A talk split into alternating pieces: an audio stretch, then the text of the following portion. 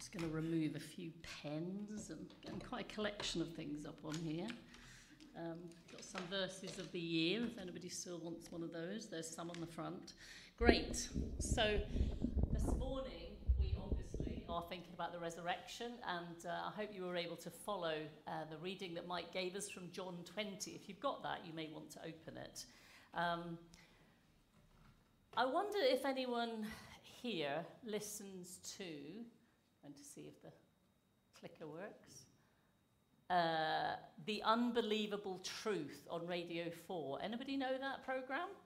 A few people, yes, yes, yes. Well, for those of you who don't, it's a game show on Radio four in which panelists try to secrete nuggets of truth into um, fabricated lies that they're making up. There's some ridiculous things that come out in it. It's quite fun to listen to.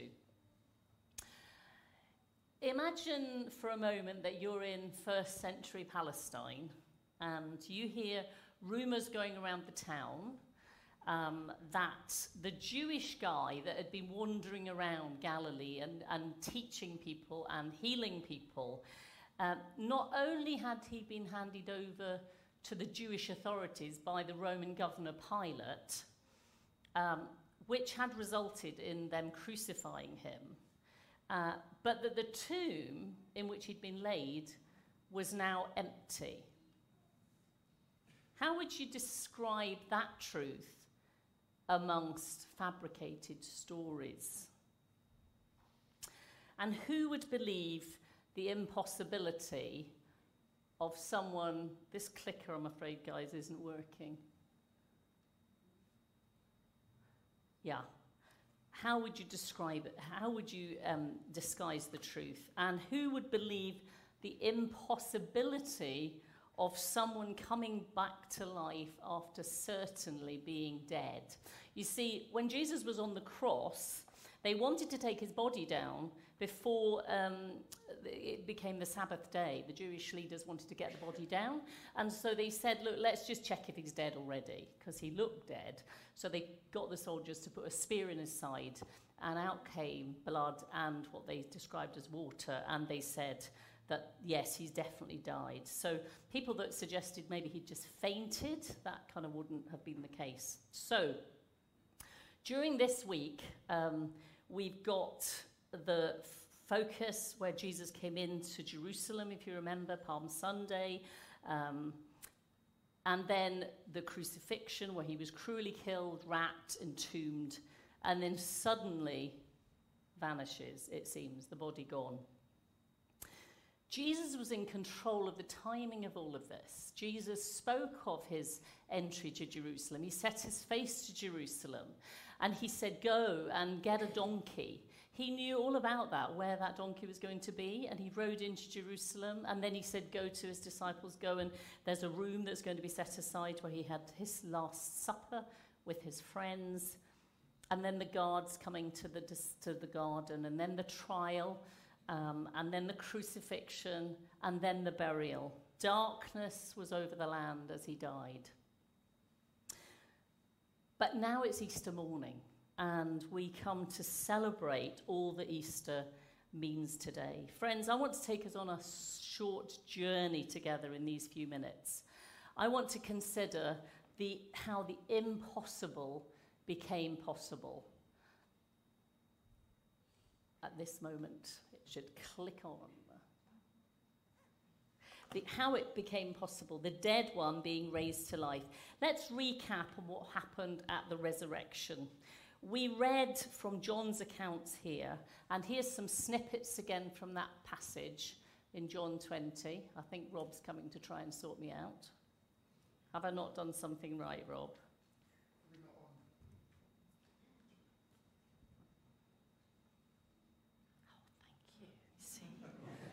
I need somebody that's technical. Uh, John twenty. So here's some snippets from John twenty, okay?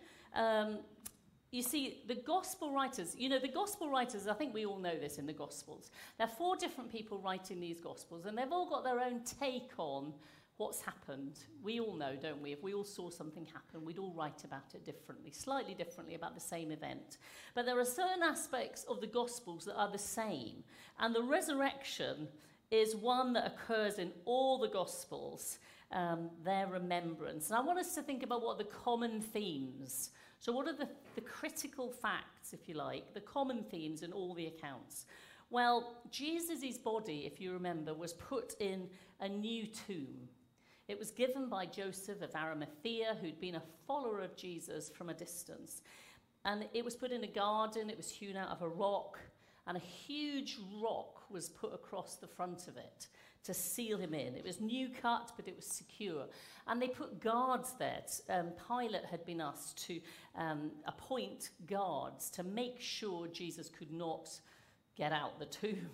The Jewish leaders were wanting to ensure that the words that Jesus had spoken previously about rising from the dead could not possibly come true, okay? So what were the common themes? Well, there was angels, okay? So we've got angels on the Sunday morning when the woman who'd followed Jesus came to visit the tomb and mourn. To their amazement, they saw angels.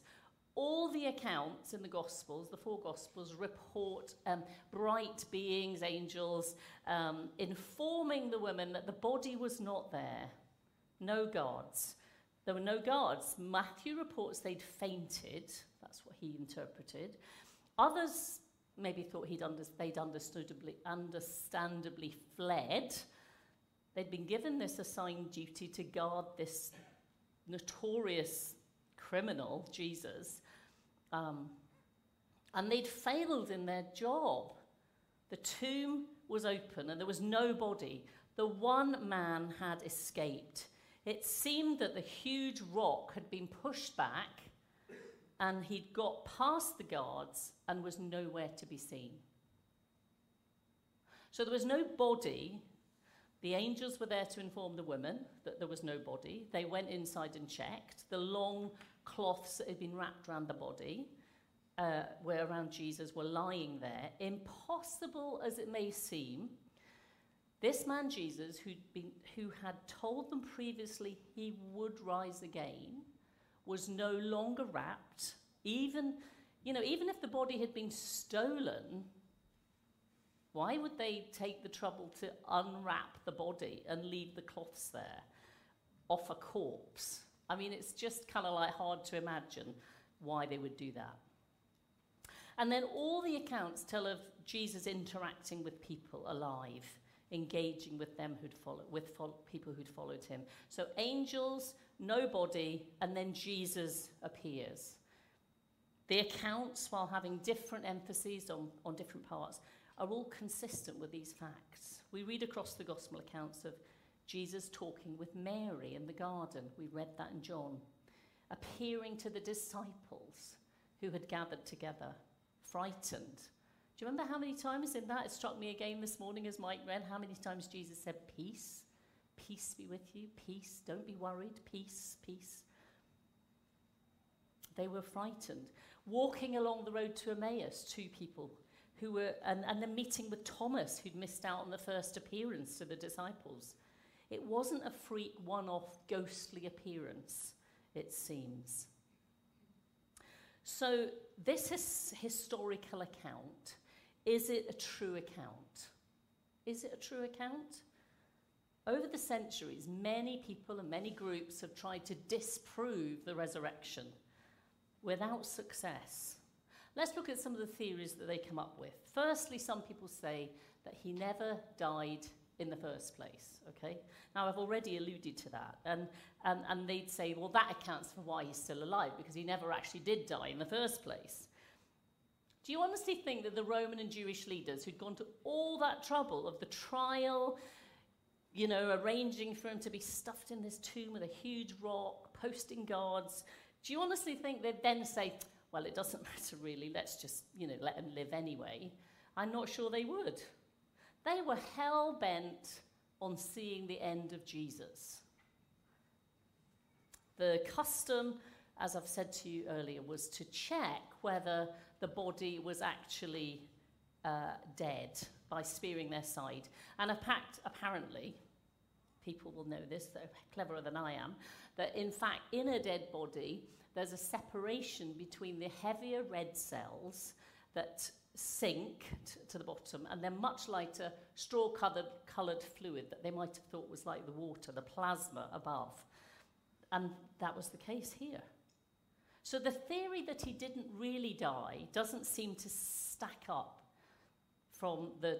Seem, it seems him totally implausible from the facts. To be honest, honestly, wrapped in cloths, stuffed in a tomb, he'd probably have suffocated anyway. So, did he die? It seems that Jesus did die.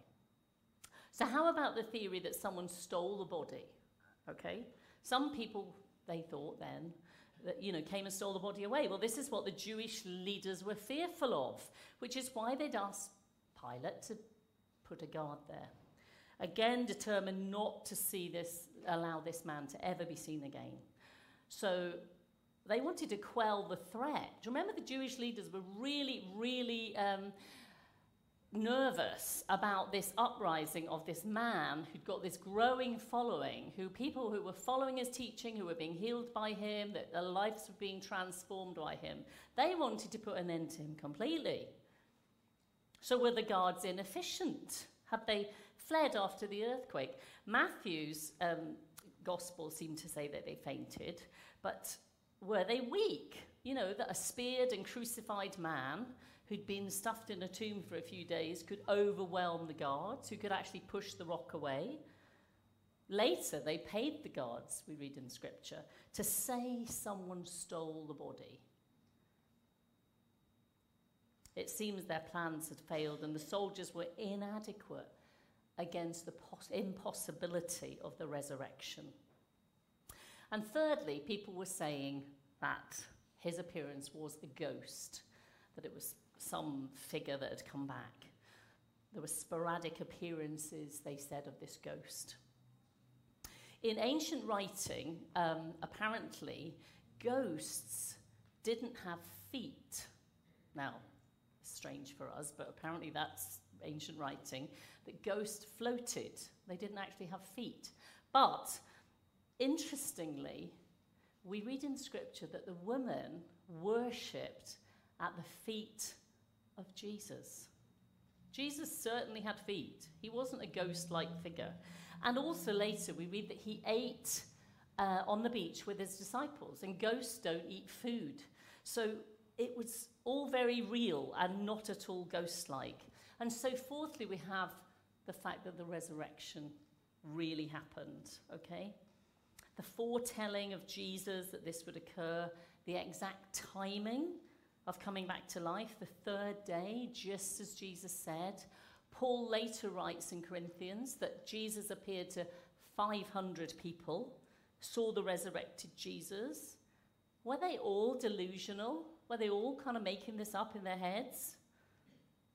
And then the angels appeared. We had God's breaking in, God's intervention, breaking over the power of death, raising Jesus to life again, the light of life.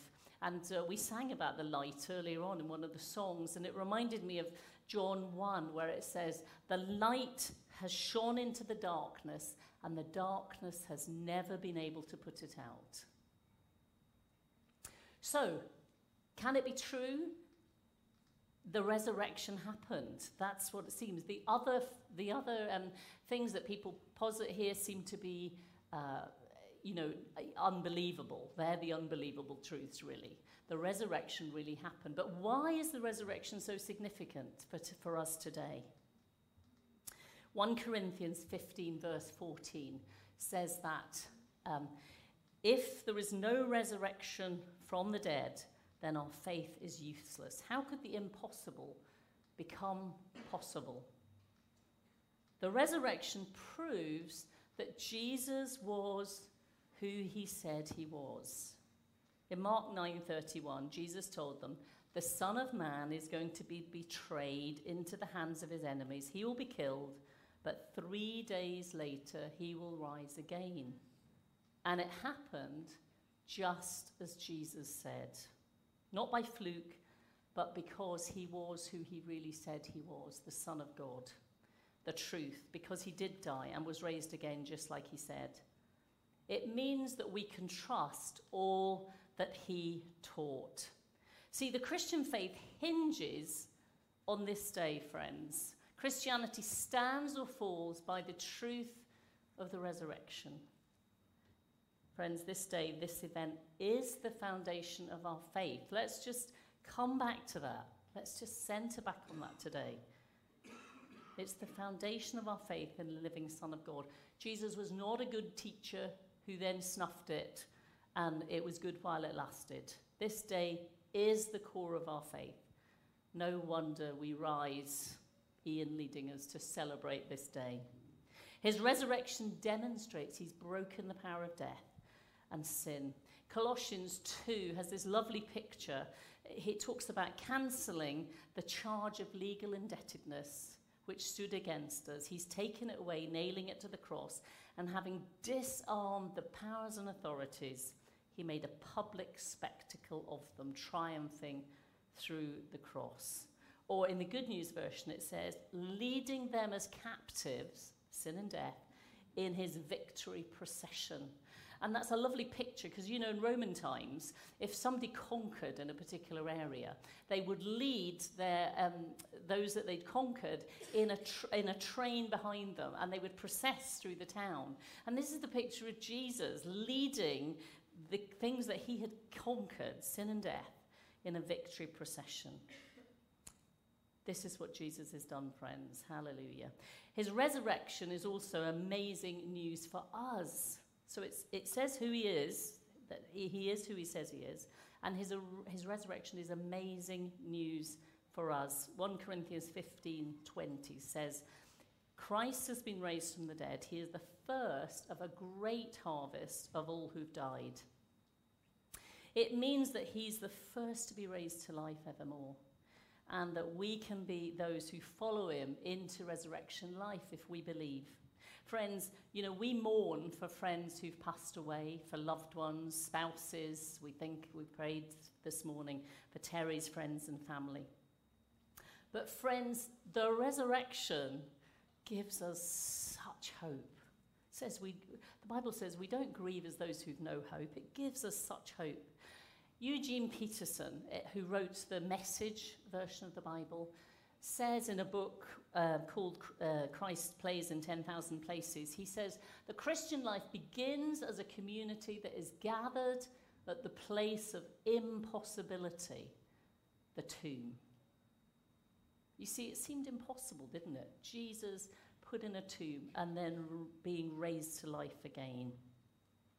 We remember, we celebrate today not only the raising of Jesus from the dead, but the sure hope that we have of resurrection life beyond the grave, the impossible becoming possible because of the resurrection. And third significance um, is it's true because he says who, who he, he was. His resurrection is amazing news for us, and that we can know the same resurrection power, friends, at work in us. I wonder if we really believe that this morning. Can I just ask you, if you're a Christian, you've been a Christian maybe years and years, do we really believe that it's the same power that raised Jesus from the dead? Our home group has been studying Ephesians in these last few weeks, and Ephesians one says this, how very great is his power at work in us who believe. This power working in us is the same as the mighty power, mighty strength, which raised Jesus from the dead. We don't come as perfect people today, do we? I don't. I certainly don't. We come as people who need God's power to be at work in our lives. Brian McLaren, a writer, has said, Jesus showed us um, his scars, and we're starting to realize we don't have to hide ours. So fellowship is for scarred people and for scared people, and for people who want to believe but aren't sure what or how to believe.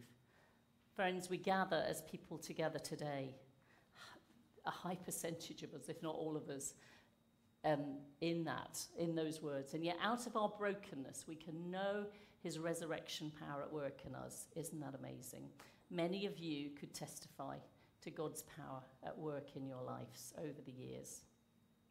And lastly, when Jesus appeared to the people after his resurrection, it seemed that people responded in different ways. Let's just take a moment to think about them. Mary, she took a while to recognize Jesus. Do you remember? She thought he was the gardener when Mike read to us. She thought he was the gardener. And it wasn't until Jesus spoke her name, Mary, Mary. I wonder if you have heard or sensed God calling your name. He knows your name. Friends, you may not feel you're close to him, or you know him, or you may be visiting with a friend today, but Jesus knows your name, whatever it is. Uh, Catherine, Tamara, Godfrey, Vicky, Ian, Peter, you know, he knows our names. Have we heard him? God knows each of us. Have you recognized him, Jesus, as the risen Lord? Or for the disciples, Jesus appeared, and it seems they instantly knew it was Jesus. For some of us, we quickly come to recognize Jesus. Maybe that was like it for you. Or for Thomas, he'd not been with the main group of disciples when Jesus first appeared to them. And he said he couldn't, he wouldn't believe until he could see the nail prints with his own eyes, and he could touch those. Some of us take a bit of convincing that Jesus really is the Lord. Is he the truth? He rose as he said he would. He is the truth. He embodies truth. He leads us into the truth. It all rests in Jesus, the crucified one, the risen one. But some of us may be like Thomas. We need a bit more convincing. Or the two disciples on the road to Emmaus. Read on in the Gospels. They were keen to know Jesus. They were talking about him, but they didn't recognize that Jesus was alongside them. You know, maybe you've hung around the fringes of this church or a church for a long time. Maybe you've hung out with Christians, brought up in church circles. You know lots about Jesus, but you never realized that he was alongside you, the crucified one, dying in your place, risen for you. I wonder where you are on that journey to recognition this morning. Perhaps you just want to take a moment to think, where am I? Mary said, brothers, I have seen the Lord with the eyes of faith. Can you say this morning, I recognize Jesus. I know he died for me. I rejoice that he rose. He is the way, the truth, and the life, the life everlasting. The death and the resurrection of Jesus being celebrated across the globe today is the pivotal point in salvation history. If you've never realized it today, then coming here, and we're going to come around the table of the Lord here, perhaps it's the first time you say, yes, Jesus, I recognize you as the Lord. He is the impossible becoming possible.